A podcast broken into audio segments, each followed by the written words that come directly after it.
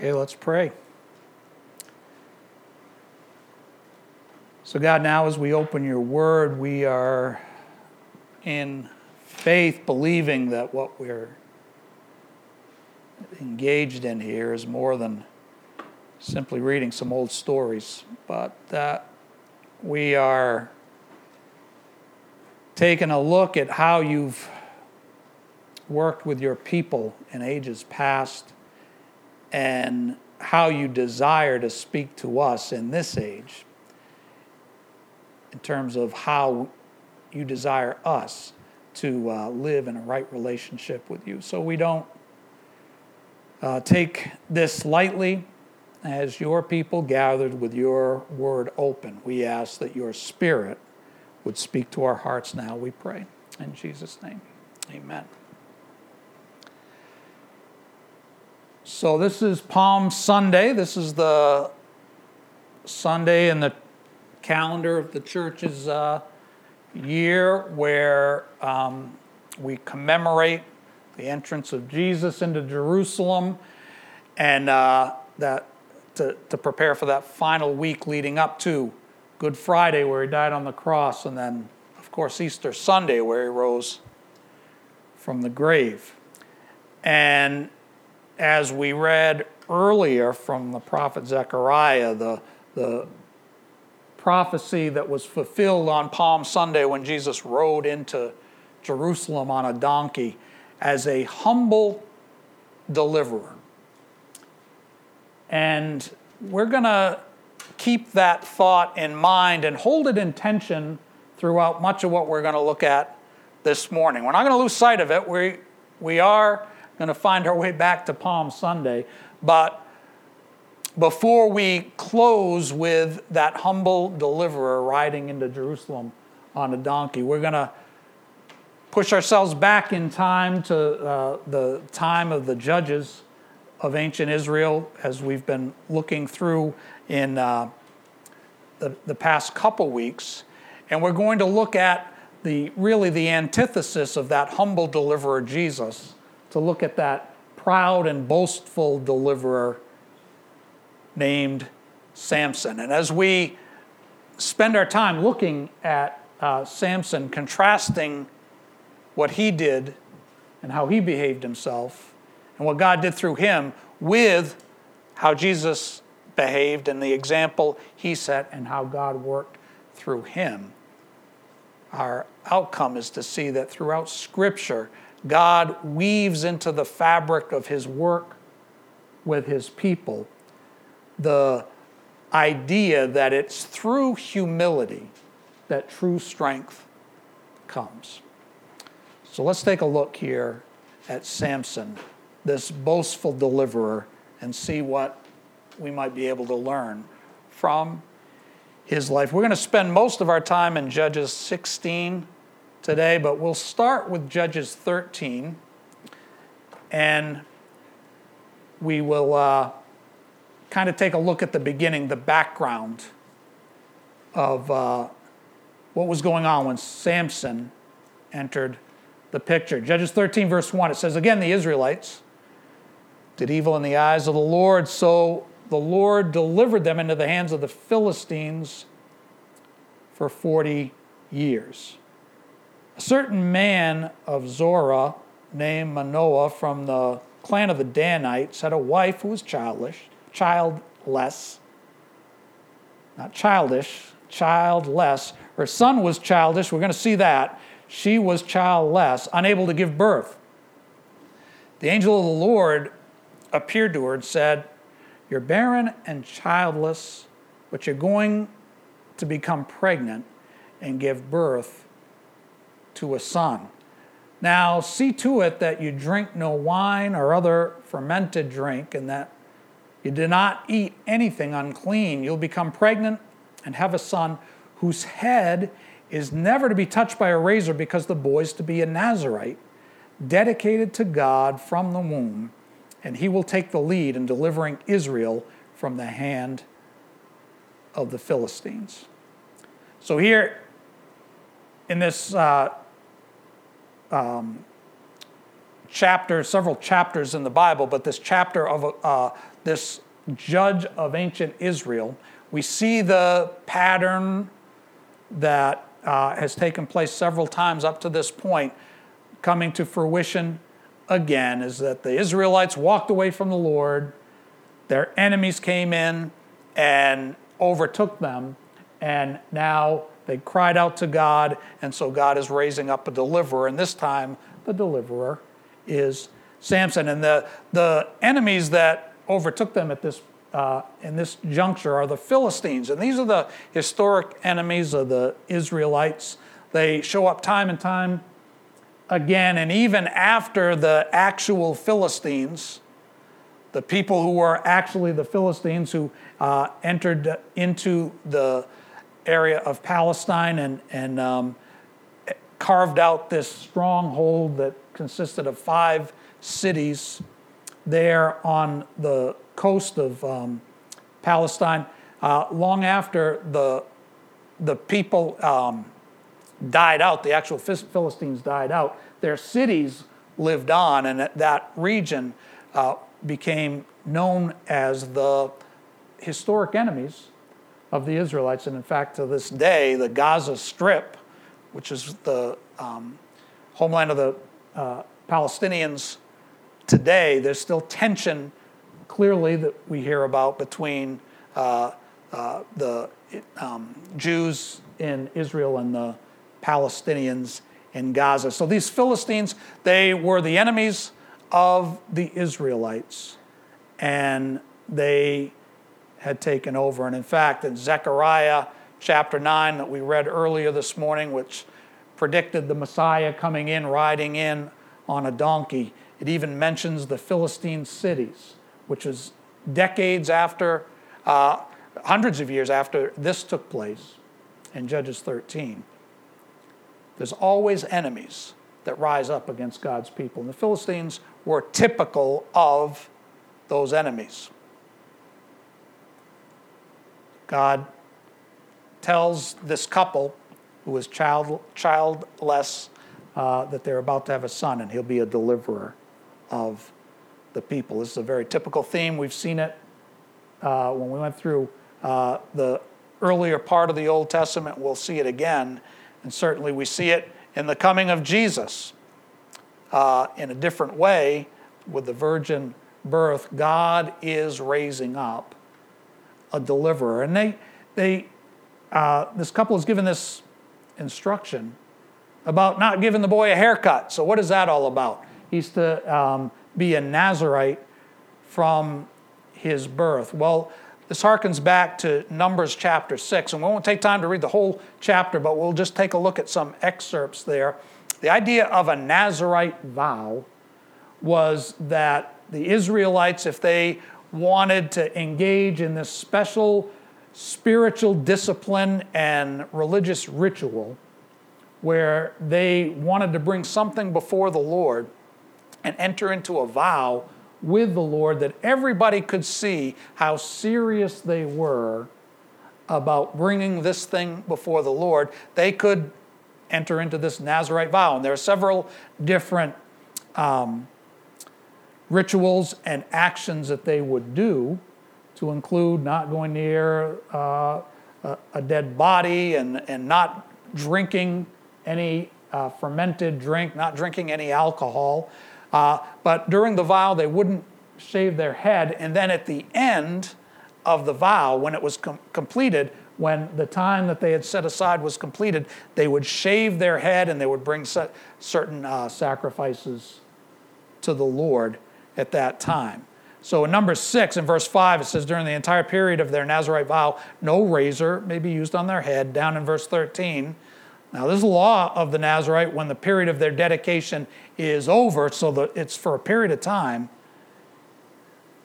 Verse 18 says, At the entrance of the tent of meeting, the Nazarite must shave off the hair that symbolizes their dedication. So, included in all these rules, the, the, the most um, obvious was this business of not keeping your hair trimmed and then at the end, shaving it all off. And when you shaved it all off, that signified that the vow was complete.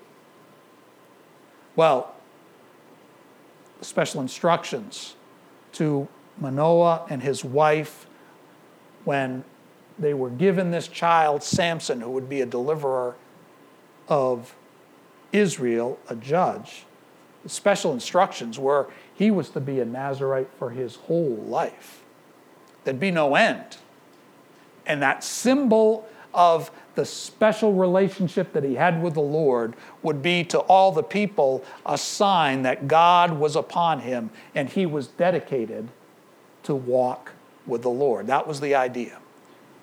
Well, it didn't work out that way as far as Samson was concerned. And so in uh, Judges 13 and 14 and 15, we see the, the terrible way in which Samson, as he grew older and entered into his birthright, which was to be a deliverer of Israel, time and time and time again, he, he uh, totally disregarded all of the instructions that God gave, not just for the Nazarite vow, but many of the uh, commands uh, just for uh, regular Israelites as well. He, he uh, was a man who didn't walk with the Lord at all. The one thing he did was he didn't cut his hair. The one thing he did is that he let his hair grow.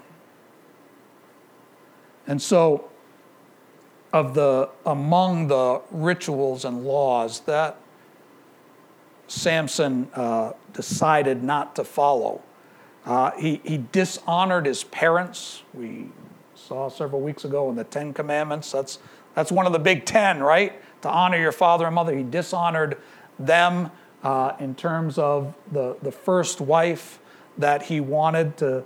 Uh, his, his parents disapproved, but he dishonored their wishes. He, he certainly disrespected women throughout his life, and we see that time and time again. In fact, he called his first wife a heifer. I wouldn't, you know, encourage anyone to. to he, he was very disrespectful uh, in many ways. All right, he, he, he was a loner. He lived in a cave. He only came into town when he wanted something. And as a deliverer who was uh, raised up by God to, to, to bring God's uh, people in victory over their enemies, he, he never led an army, army. He did everything by himself. He was just, uh, I, I mean, we could, we could say it, he was, he was a jerk. He was this boastful jerk. In fact, he was so eloquent in his boasting, he actually wrote poetry about himself. I, it, just a, he's a jerk. And yet,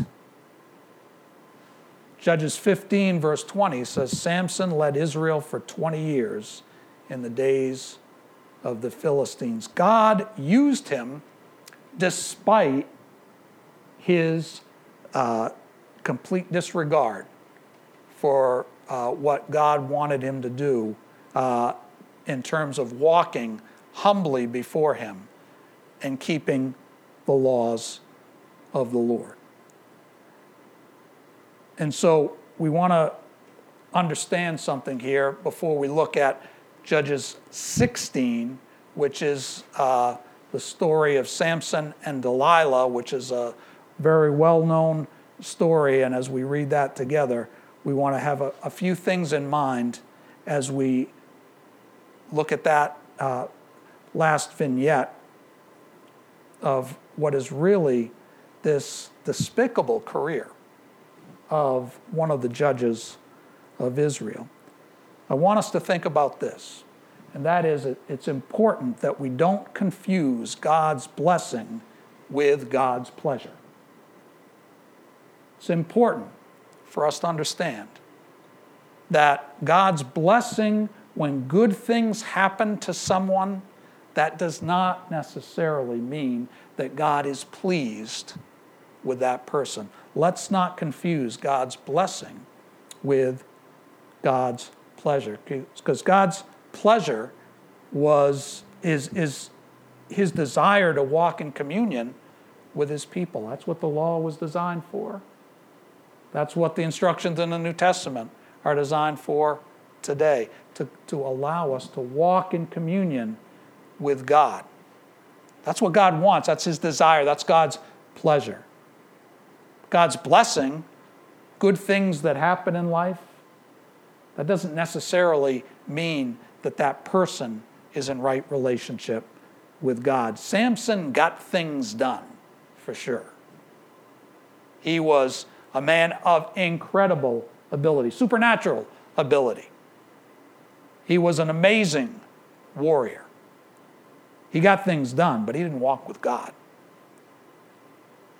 And when we find ourselves in a position where we want to bring something before the Lord and we want to ask the Lord to bless us, we need to understand that it's not so important to align ourselves with somebody or something or some, uh, some process that will just get things done. We want to align ourselves with that which pleases God, to walk with Him in humility. Let's keep in mind as we read Genesis, uh, Judges 16 not to confuse God's blessing with God's pleasure. So, Judges 16, start with verse 4. It says, Sometime later, he, Samson, fell in love with a woman in the valley of Sorek whose name was Delilah. Rulers of the Philistines went to her and said, See if you can lure him into showing you the secret of his great strength and how we can overpower him so we may tie him up and subdue him. Each one of us will give you 1,100 shekels of silver. So Delilah said to Samson, Tell me the secret of your great strength and how you can be tied up and subdued.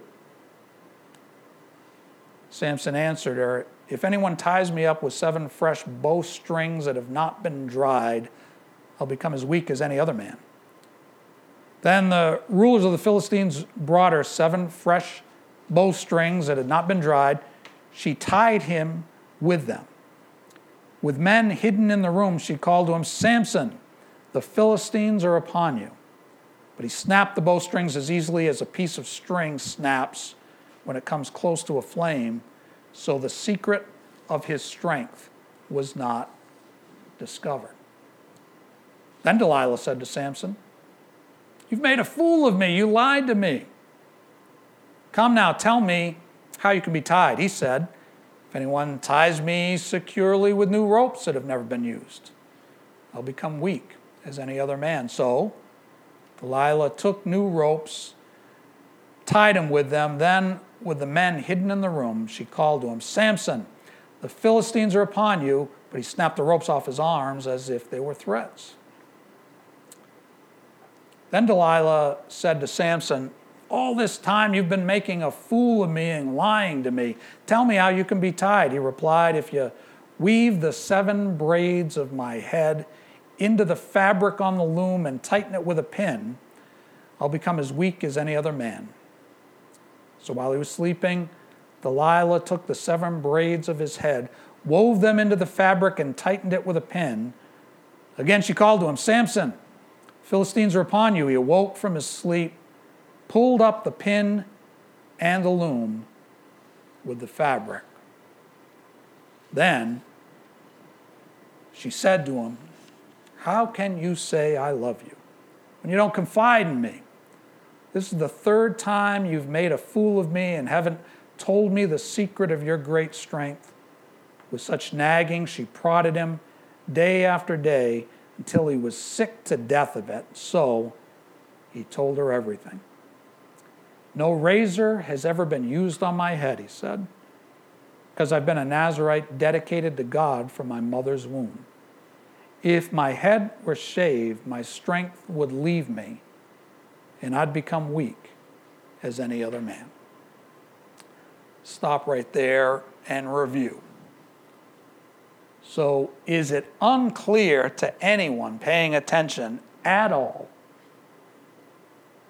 what this relationship is Samson has with Delilah? Tell me how you can be tied up. Oh, I can do this, he lies to her. He finds himself tied up, and then she asks him again time and time and time again. Is there any indication that this, this is a good relationship? Of course not. Right? It's clear what's going on. So, Delilah is no great human being, but Samson is a jerk. We've established that. Right? And so, what is going on here? When he gets the fourth time, he tells her the truth. Now, why is that? Now, we can't enter in to the psychology of exactly what he was thinking, but let's suggest, perhaps, perhaps, that after decades of doing whatever he pleased, acting however he wanted, and disregarding God completely that entire time, except for the one thing that he never shaved his head. Do we think that perhaps the, um, the, the psychology of Samson is now uh, to the point where he thinks, I don't need God at all. Why not? Why not? Why not just tell her? She's nagging me to death. Why not just disregard God completely? He tells her the truth about the Nazarite vow. Now, thinking back, what did we learn in Numbers chapter 6? What does the shaving of the head signify? It means the vow is over, right? Samson doesn't care because he doesn't think he needs God. Now, let's be real clear that clearly this is the last straw in the story, and God leaves him at this time. But it isn't about the hair. It's not the haircut. The haircut doesn't matter. It's what it signifies. It signifies that finally he's saying completely, he's severing ties with the severing of his seven locks of hair. He's severing ties completely with God, and it's the last straw that God then gives him his desire, and God removes himself from Samson's presence. So let's continue and see how this turns out. Verse 18 When Delilah saw that he had told her everything, she sent word to the rulers of the Philistines Come back once more. He's told me everything. So the rulers of the Philistines returned with the silver in their hands. After putting him to sleep in her lap, she called for someone to shave off the seven braids of his hair, and so began to subdue him, and his strength left him. Then she called, Samson, Philistines are upon you. He awoke from his sleep and thought, I'll go out as before and shake myself free. But he did not know that the Lord had left him. Then the Philistines seized him, gouged out his eyes, took him down to Gaza. Binding him with bronze shackles, they set him to grinding grain in the prison. But the hair on his head began to grow again after it had been shaved. There is nothing admirable about Samson. there is um, Samson throughout um, the, the history of God's people, uh, certainly throughout church history. Samson is known as one of the judges uh, because it's such a crazy story, right? Uh, but let's be clear there is nothing admirable about Samson, but he is known because there's so much about him that tends to appeal to certain parts of our nature, certainly some of us.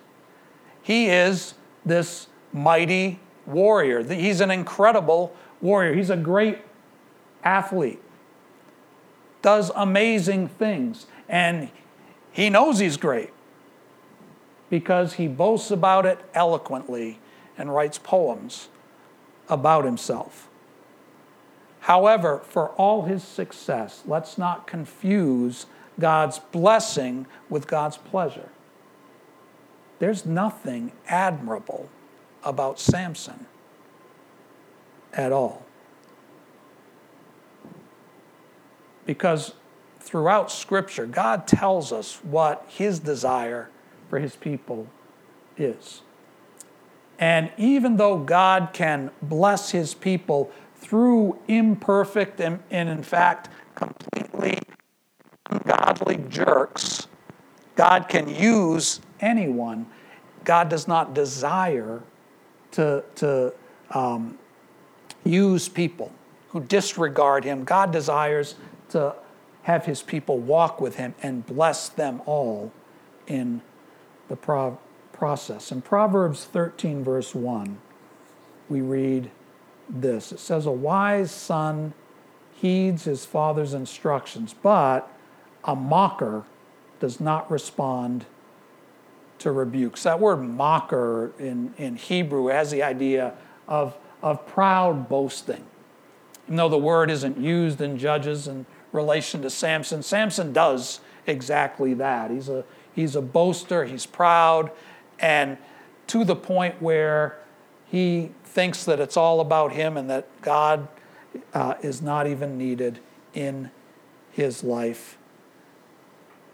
And one of the stories about Samson is that uh, he, he wanted to marry a Philistine girl. His father didn't, but he disregarded his father's instructions. I mean, this is a picture of Samson doing exactly what God says not to do. A wise son heeds his father's instructions. Samson wasn't a wise son.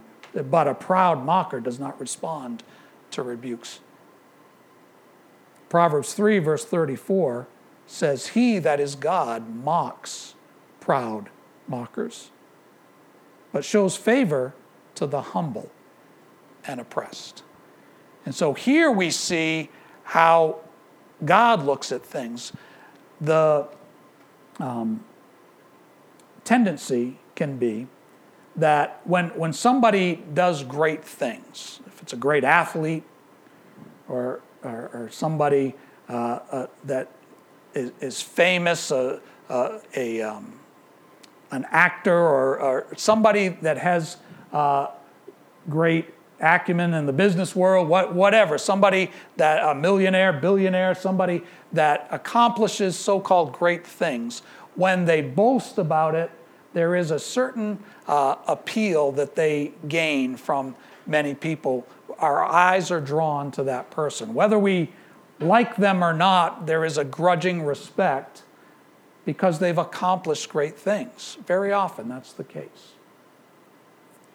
However, in God's eyes, when we have the, uh, the um, idea that the great things that might happen in our lives uh, are something that we can boast about, God sees the big picture and realizes that apart from Him, we can do nothing. God looks not for the proud boasters, but for the humble, for those that uh, recognize their position before God. This word humble in Proverbs 3 34, it also has the idea of poor and needy. Um, and the word oppressed is uh, there in conjunction with it. See, all of us whether we feel like we've done pretty well or, or, or not, all of us before God are humble. And any of us on any given day are capable of anything. And anything could happen to any of us where we can be taken from a position of relative security to one of humility and oppression. And God looks down and he sees us all as children on a level playing field. And so he desires for us, rather than to think too much of ourselves, to, to realize in relation to God, we are but humble creatures. And what we need to do is walk in humility with our God. In James chapter 4, verse 10, after uh, just a few verses earlier, after quoting Proverbs 3:34, showing that this theme runs throughout Scripture, in James 4:10, he says, "Humble yourselves before the Lord, and He will lift you up." We know this to be the case, don't we? That uh, God wants us to humbly walk before Him. Micah 6 8 is another verse we could throw in there. It's throughout Scripture. God wants us to humbly walk with Him. When something's really important to us, we sometimes forget that um, God is the one that humbly wants us to walk with Him? Do we forget that and sometimes want to go at it on our own and decide that we don't need God? Samson was there, and there's nothing admirable about what Samson did at all. God wants us to be humble followers. Let's look at the rest of the story. Judges 16, verse 23 says the rulers of the Philistines assembled to offer a great sacrifice to Dagon, their god, and to celebrate, saying, Our God has delivered Samson, our enemy, into our hands. When the people saw him, they praised their God, saying, Our God has delivered our enemy into our hands, the one who laid waste our land and multiplied our slain. While they were in high spirits, they shouted, Bring out Samson to entertain us. So they called Samson out of the prison. He performed for them, and when they stood him among the pillars, Samson said to the servant who held his hand, Put me where I can feel the pillars that support the temple, so that I may lean, I may lean against them. Now the temple was crowded with men and women. All the rulers of the Philistines were there, and on the roof were about 3,000 men and women watching Samson perform. Then Samson prayed to the Lord Sovereign Lord, remember me. Please, God, strengthen me just one more, and let me, with one blow, get revenge on the Philistines for my two eyes. And Samson reached the, toward the two central pillars on which the temple stood, bracing himself against them his right hand on the one and his left hand on the other, Samson said, Let me die with the Philistines. Then he pushed with all his might, and down came the temple on the rulers and all the people in it. Thus he killed many more when he died than while he lived. And his brothers and his father's whole family went down to get him. They brought him back and buried him between Zorah and Eshtaol in the tomb of Manoah his father he had led Israel 20 years. And there is the tragic end of Samson. We might be tempted to think that in his humility and his prayer to the Lord, that there is at least something admirable there. And of course, it is admirable when we are at rock bottom, and he was certainly there, that we call out to the Lord, and the Lord is there to answer uh, us in our, our time of adversity, even if we've disregarded God all the way to the bottom. But notice what Samson says uh, there in verse 28 when he cries out to the Lord. He says, Lord, help me get revenge even in his prayer to the Lord. He's, he's doing it with these horrible models. So, again, let's remember to not confuse God's blessing with God's pleasure. God answered Samson's prayer, certainly. And God used him to, uh, to strike against the enemies of God's people. But God was not pleased with Samson. He wasn't out to punish him, he wasn't out to destroy him. He, he wanted Samson to walk with him. He wanted Samson to be this uh, a great example of what it meant to dedicate one's life completely to the Lord. And Samson was having none of it. He acted as though he didn't need God, but even then, in his admission at the end of his life that he needed God, he, he called out to him for wrong motives. Let me have re- revenge for my two eyes that the Philistines have taken to me. He still wasn't humble. He had been brought low, and so he was humbled by the Philistines, but his heart wasn't humble. And yeah, his hair grew back. There's that detail in there. But it's not about the hair, it's about the heart. Let's not confuse God's blessing with God's pleasure. What pleases God? God is pleased with our humility. And so we bring it back and end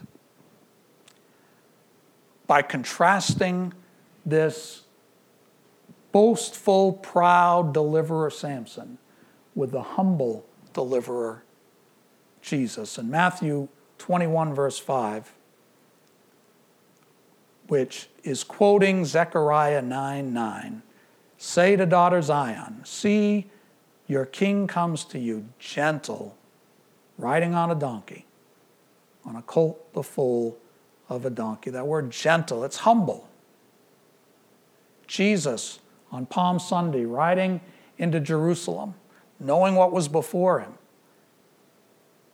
Not that he was going to destroy the enemies of God's people by uh, this incredible war and killing them all, but no, taking the punishment for their sin upon himself and dying on the cross. He is the humble deliverer.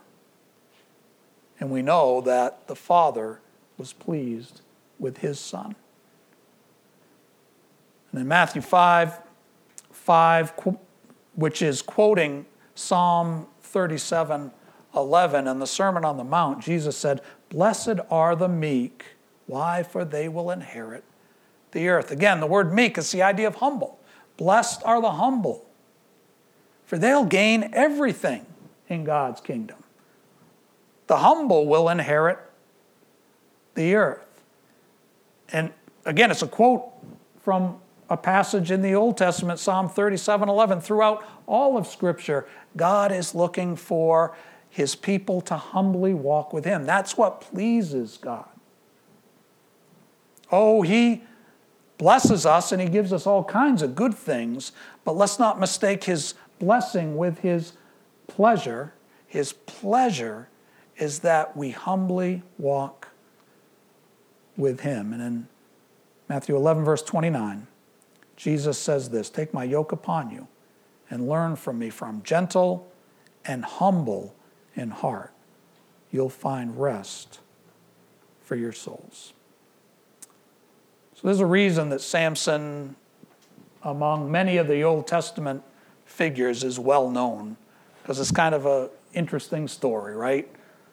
This mighty warrior doesn't even need weapons. He'll grab this bone that's laying there, uh, which he's not supposed to t- touch as a Nazarite, by the way. He'll grab this bone and he'll kill people uh, uh, because he's so amazing. And then in the end of his life, he, he dies uh, heroically by bringing down the temple upon himself. Let's not lose sight of the fact that that is not the hero that God puts forward for us to follow. The hero that God puts forth for us to follow is Jesus, humble, riding on a donkey, the servant leader. If we want to have God's pleasure and inherit God's kingdom, then let's remember this God desires us to be humble, and in humility is strength. It's the mark of somebody that's truly walking with God. Let's pray together. Close our time. So, God, we need to be reminded of our relationship to you because it's easy for us to forget, easy for us to